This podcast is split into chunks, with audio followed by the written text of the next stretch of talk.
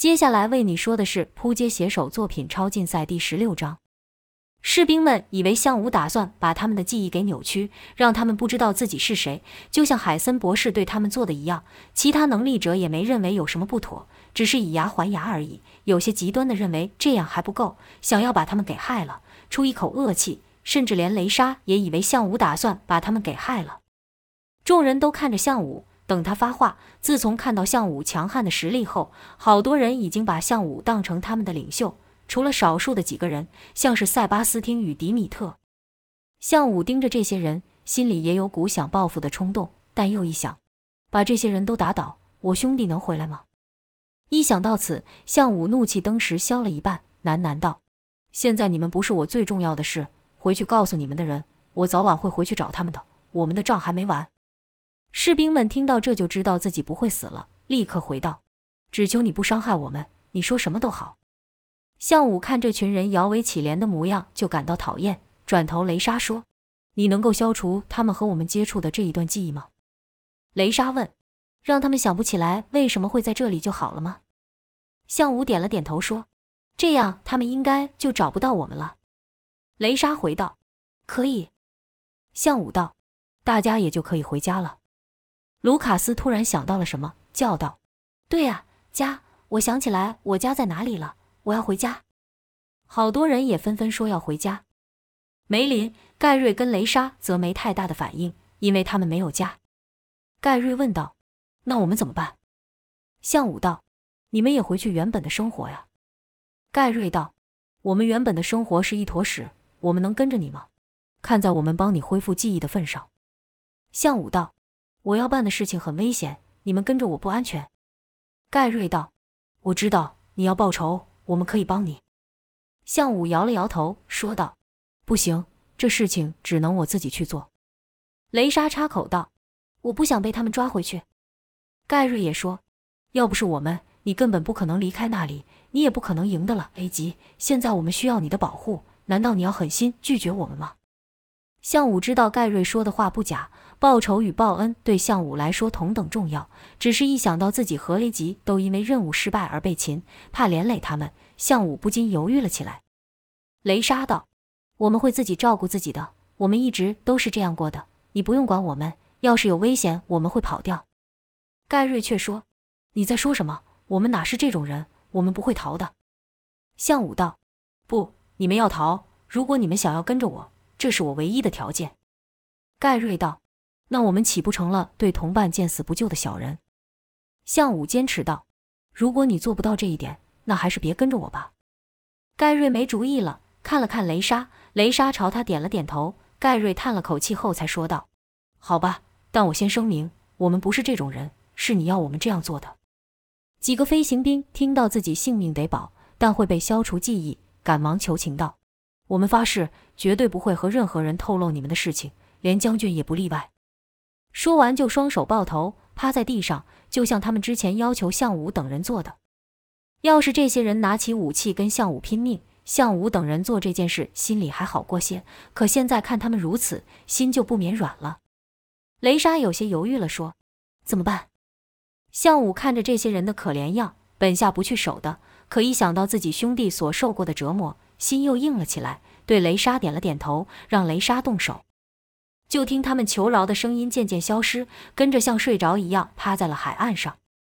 雷莎说道：“他们醒来了，不会记得我们，也不会记得他们是怎么来到这的。”向武道：“我们走吧。”身后有一些超能力者看到向武要离开，就跑了过来，问道：“你要走了？万一他们又来的话怎么办？谁来保护我们？”向武看着他们，本来以向武的信念，肯定会答应保护他们的，但此刻他却没这个心情。只是说道：“我不知道。”跟着就要转身离开，又有人喊：“我们迟早会再被他们抓回去的。”你真的不管我们了吗？没等向武回答，塞巴斯汀说：“靠他做什么？我就能够保护你们了。”塞巴斯汀看大家一直去求向武，没人来求自己，心里很不是滋味。刚才的战斗，众人也都看到了塞巴斯汀的能力，虽然没有项武这么厉害，但也十分惊人。大部分人只想有个强者可以依靠，有项武当然是最好，没有的话，塞巴斯汀也行。看项武的态度是决定不管他们了，便都跑去找塞巴斯汀。向武看了一眼塞巴斯汀，心想，他的能力也很厉害，应该足够保护这群人吧，便放下了心。转过头的同时，目光和克罗伊、卢卡斯与梅林接触到，几人都没有说话。他们知道是时候分开了。向武朝他们点了点头，转身走了。这次是真的走了。雷莎和克罗伊紧紧拥抱后说道：“保重。”克罗伊也道：“你们也是。”盖瑞对梅林道：“保重了，兄弟。”梅林咧开大嘴说道：“放心吧，你看看我这副身躯，谁能把我怎样？”盖瑞笑道：“小心了，现在就是你最值钱了，全身上下都是钻石。”梅林还自己开起玩笑来：“你想要吗？我可以分你一点，我的指甲屑应该也值不少钱。”盖瑞等人都笑了起来，而后盖瑞对卢卡斯道：“小子，小心点，遇到什么危险就赶快跑，这世上没人追得上你。”卢卡斯道：“还用你说，倒是你们。”盖瑞道。跟你们比起来，我们安全多了。有他在呢，谁敢来找我们麻烦？卢卡斯道：“这倒也是。”雷莎对卢卡斯说：“可惜了，你没能拿到一直心心念念的奖金。”想到之前自己整天想要发财，就一肚子气，说道：“那几个该死的骗子！”跟着就看向自己的手环，说：“这个破东西一点用也没有，说不定里面还有追踪器之类的。”便想用力想把手环给拆了下来。狠狠地丢到海中，其他人看到也跟着这样做，一边丢还一边骂道：“烂东西，别跟着我！”刹那间，就看许多手环被抛向大海，似乎象征着他们摆脱了科特等人。而后有人笑了出来，其他人也跟着大笑了起来。说回项武这边，一来项武此刻一心只想帮兄弟报仇，二来他认为虽然同是超能力者，但自己惹的祸比其他人多太多了。海森与科特说什么也不会放过自己，便想暂时远离这群人，或许他们会安全些。他与雷莎、盖瑞便在众人开心大笑的时候，悄悄地走到了海岸里的树丛中。其他人中只有克罗伊注意到，但他并没跟上前，就像他想的，是时候分开了。卢卡斯抒发完后，才问道：“他们怎么不见了？”克罗伊道：“他们早就走了。”卢卡斯问道：“真的这样一声不说的离开了？真是冷淡了！想我们第一天认识的时候，他还什么都不懂，我花了好一番功夫解释呢。那时候你们还都只是 C 级而已，只有我是 B 级呢。”克罗伊比了原本手环的位置，说道：“已经没有这东西了，你怎么还没忘记这件事？”卢卡斯用手打自己的嘴巴说。对对对，一时改不过来。话说，当时看他傻头傻脑的样子，谁会想到他会这么厉害，居然能打败一级，真是人不可貌相。克罗伊道：“我看傻头傻脑的是你，连这都看不出来。我可记得你那时候整天说着分级这件事，沾沾自喜。”卢卡斯被说的有点尴尬，说道：“好歹我也救了你一命，你好意思这样说我？”克罗伊道：“我也救了你一命啊，要不是我。”我们早就全倒在蝙蝠男跟图腾女那关了。两人说了一会后，克罗伊道：“我也该走了。”卢卡斯低下头没说话。经历过这么段日子，他早把他们当成自己最重要的朋友。刚才还聊得热络的两人，突然间也不知道该说什么。沉默了一会后，克罗伊道：“放心了，又不是再也不会见面。”卢卡斯又问道：“那他们呢？”卢卡斯口中的他们是向武等人。克罗伊心想，也许不会再见了吧。不只是他们，我们也是如此。但还是安慰道：“等他办完事后，自然也会来找我们。”卢卡斯这才露出了一点微笑，说道：“你要去呢，我可以送你去啊。我的速度可比汽车快多了。”克罗伊提醒道：“如果你不想再被他们抓回去的话，就别轻易使出能力，知道吗？”卢卡斯又低下了头，他当然知道，只是他想多陪克罗伊一会。跟着就看克罗伊使出能力，开启了一道空间传送门。卢卡斯叫道：“你不是才叫我不要使出能力，你自己怎么就可以了？”克罗伊回头笑了一下后，便跳进了传送门中，消失了。卢卡斯一个人待在原地许久，他想到他的母亲与继父，尽管他们对他很不好，以前他是恨不得离开那个家，离得愈远愈好，但现在不知道为什么，很想回去一趟。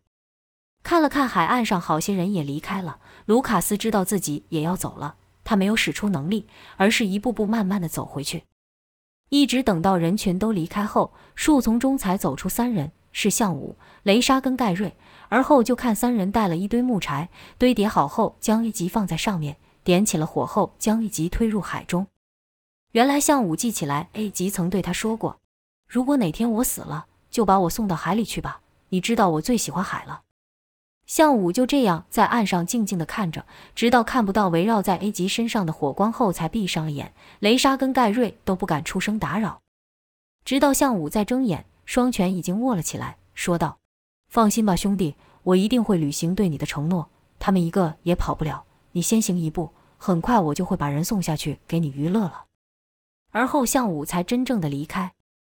一日深夜，在一座守备严密的高级大楼里，来了三个人。正是项武等三人，项武动用了一些手段，从往日的对头口中套出了太岁新的据点。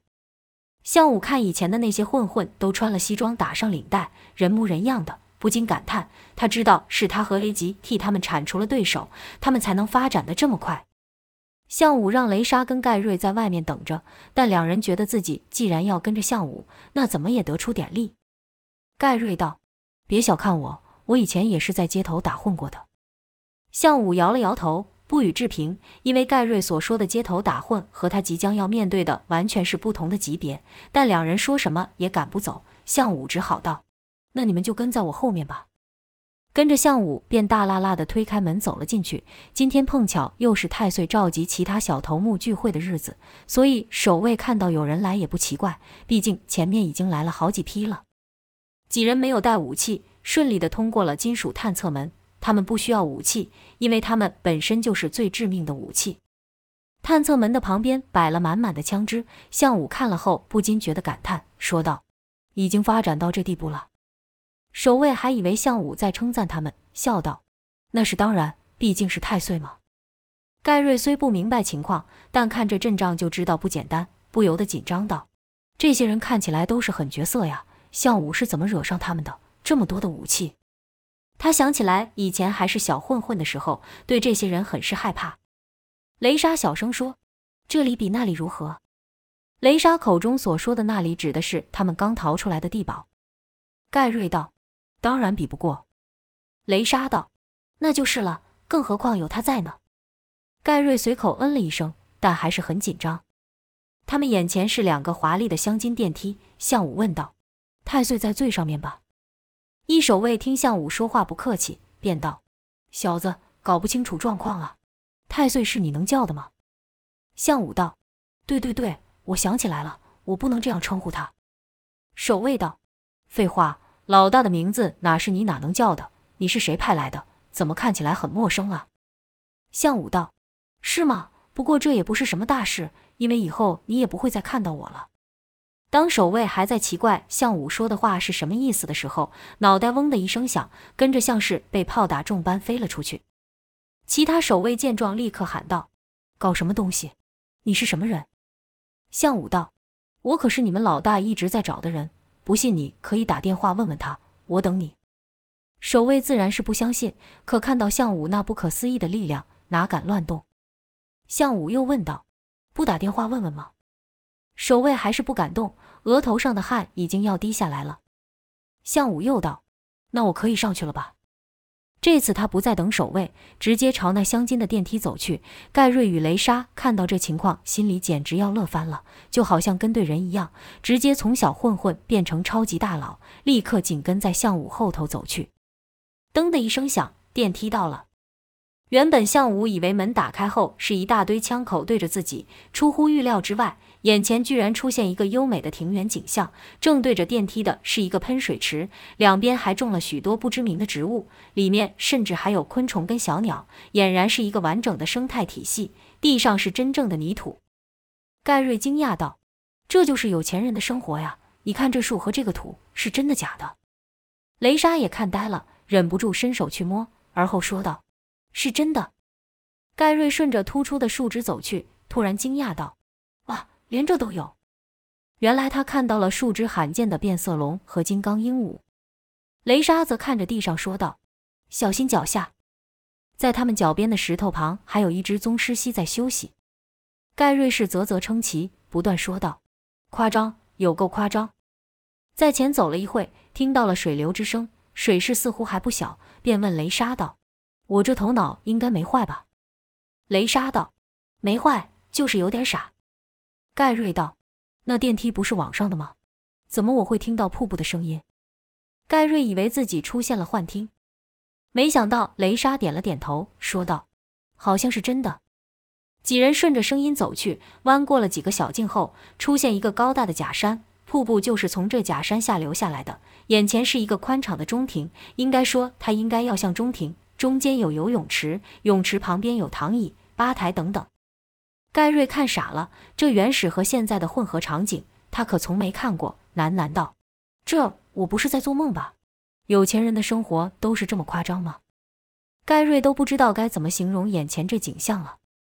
在这片人造的原始丛林中，是狂欢的人们，而且一个个看起来都是一副凶恶的脸。向武说道：“等等，会很危险，我可顾不上你们。”盖瑞还傻问道：“这里这么漂亮，怎么会危险呢？”敏感的雷莎却听出了向武语气中藏着愤怒，对盖瑞说：“我们还是听他的话，离远一点好。”盖瑞还道：“没事，下面的守卫还有拿武器，这里反而没有。”你看他们一个个光开心都来不及了。盖瑞说完后，自己也觉得奇怪，喃喃道：“对呀，下面的守卫都有拿武器，这里怎么没有？对了，他们肯定没想到有人敢就这样大拉拉的上来。”盖瑞正在说着的时候，雷莎警告道：“有什么东西过来了，速度很快。”盖瑞道：“什么东西？”就看树叶传来震动，这东西来得颇快，突然间就从树丛跳了出来，露出巨大的獠牙。盖瑞与雷莎同时尖叫道：“这什么玩意？”朝他们扑来的动物看起来像是狗，可那牙齿比平常的狗大出好几倍，像是古代的剑齿虎。那怪物一边低吼着，一边滴答答的流着口水，一双红眼瞪着三人。盖瑞这才明白为什么这里不需要守卫。那怪物低吼了几声后，又朝他们咬来。向武一个侧身闪过，那怪物就扑向了盖瑞。盖瑞忍不住用手去挡，并大声叫道：“走开，别咬我！”原本盖瑞以为自己这手会被整条咬掉的，可却没有感觉。睁眼一看，那怪东西停在了半空中，尾巴被向武给抓住，嘴巴还在凶狠地咬着，可就是咬不着人。盖瑞吓得说道：“好险，好险！”向武这时候又说了一次。你们离远点！盖瑞这次可听话了，拉着雷莎立刻往后退，跟着就看向武隔空把那怪物给转了过来，说道：“你是什么玩意？”那怪物除了嘴巴外，其他的地方都不能动，像被什么东西给包住了一样，身体是愈来愈紧。正当向武要出手解决这怪物的时候，树丛中又缓缓走出两只一模一样的怪物。向武哼了一声说。难道他以为靠这三只怪物就能够保护他了吗？突然间，一怪物扑了上去，向武一抬脚就避开了。那怪物冲得太急，来不及转身，便直接撞到墙上。就看那用强化钢筋做的墙壁被那怪物像吃饼干一样给咬掉。盖瑞与雷莎看到那些怪物这么恐怖，都吓得跌倒了。盖瑞对雷莎叫道：“快用你的能力控制他们呢，快点！”雷莎一时脑袋不清楚，还真就对那怪物施展能力，可立刻就发现不对，说道：“我哪里会知道怪物在想什么？”两人正慌张的时候，向武已将刚才手上那只怪物用能力给抓到了眼前。很明显，这怪物本来应该是一条狗，是被人给改造成这副模样的。尤其是那对红色的眼睛，让向武想到了那被太岁牺牲的手下。向武看的景色和盖瑞与雷莎一样，但他可没有一点点的惊讶，因为他知道太岁都做过什么肮脏事，这里的一草一木都是靠压榨百姓得来的，他所踩的每一步，不知有多少受害者。看着那怪物，向武并不感到害怕，反而是同情了起来。他们可不像之前太岁雇来的那些打手，为了钱财自甘堕落，这些动物是无辜的。向武对着眼前的怪物说道：“那家伙真的是不折不扣的畜生。”估计又是花钱找来了什么奇怪的人，把你们变成这样。说到这儿，向武又想到了自己一行人，不也和这些怪物一样吗？项武说话的时候，一边闪过了另外两只怪物的攻击。那两只怪物看咬不到项武，就把视线转移到看起来较为弱小的盖瑞与雷莎身上，低吼一声后就朝两人扑来。两人慌张的尖叫，可还是和刚才一样，怪物在半空中就被项武的能力给定住。其中一只体型特别大，也最是凶猛的。哇哇的乱咬乱叫，项武不需要像雷莎一样会心灵感应，也可以看出这些怪物很痛苦，痛苦到必须靠伤人才能缓解。项武对那些怪物说：“你们搞错对象了，应该去找把你们变成这副模样的家伙。”盖瑞道：“这些怪物哪里听得懂你说的话？快点把他们给打死就得了。”项武却说：“他们和我们一样。”盖瑞道：“别说笑了，他们哪里和我们一样？”项武道：“你忘记了那些士兵是怎么称呼我们的吗？”盖瑞顺口就说道：“他们叫我们怪物。”项武点了点头道：“如果不是雷莎帮助我恢复记忆，只怕不久之后我们也会变得和他们一样，就像我兄弟。”盖瑞心想：“确实是如此。”可一看到那怪物可怕的利牙，刚升起一点的同情心立刻又消失了。盖瑞问：“那你打算怎么对付他们？”项武道：“和我们一样。”盖瑞不明白项武的意思，看了看雷莎，雷莎说道：“我可不知道怎么帮他们恢复过来。”项武道：“动物的本能会告诉他们该听谁的。”说着，项武将那三只怪物放了下来。那最凶的一只立刻张口朝项武的脸咬去，被项武一把抓住后，瞪着说道：“给我好好听话。”说这话的时候，项武身上散发出一股极为强大的压迫感。那不是能力，可却能让盖瑞和雷莎感到一阵寒意。就在这时，盖瑞指着那三只怪犬说道：“它们身上的毛是怎么回事？”原来那三只怪犬身上的毛不知为什么都竖了起来。当向武解除能力时，没一个怪犬敢再对他进行攻击。当向武伸手摸它们的时候，它们甚至像温驯的小狗一样。盖瑞看傻了，问雷莎：“这这是怎么一回事？难道他还有控制动物的能力？”雷莎道：“应该不是，是动物的本能让那些怪犬听话的。”盖瑞又问：“动物的本能？”雷莎道：“他们知道谁是强者。”话刚说完，就看向武扶着其中一只怪犬的头，对着中庭上狂欢的人们说道：“是他们把你们变成这样的，还要你们当他们的看门狗，这些家伙才不值得被保护。去吧，让他们为自己所做的事后悔吧。”就听那三只怪犬嗷叫一声后，从树下钻了进去，跟着就听到中庭里传出阵阵尖叫。有一个被咬的人痛叫道：“这些畜生是怎么回事？”有被扑倒的人喊道：“救命啊！救命！快把这怪物从我身上拿开！”话还没说完就被咬死了。有人大喊道：“这些畜生怎么突然不听话了？快把他们打死！”而后就是连串的枪声传出，但这些被改造过的怪犬。动作比一般的狗还要灵敏许多，子弹没打到他们，反而伤到不少自己人。看自己手下被打到，易老大就喊道：“你做什么？你是故意的吧？活腻了是不是？”对方也不甘示弱的回道：“胡说什么？我刚才是为了救你的手下，你没看到吗？是不是老道眼睛都瞎了？”这群人本来就个怀鬼胎，谁也不服谁。要不是因为惧怕太岁，只怕早就想动手了。不过是几秒钟的事情，那宛如古代传说的奇迹——巴比伦空中花园的景象，就变成了大乱斗，惨叫声、枪声、骂声都混在了一起。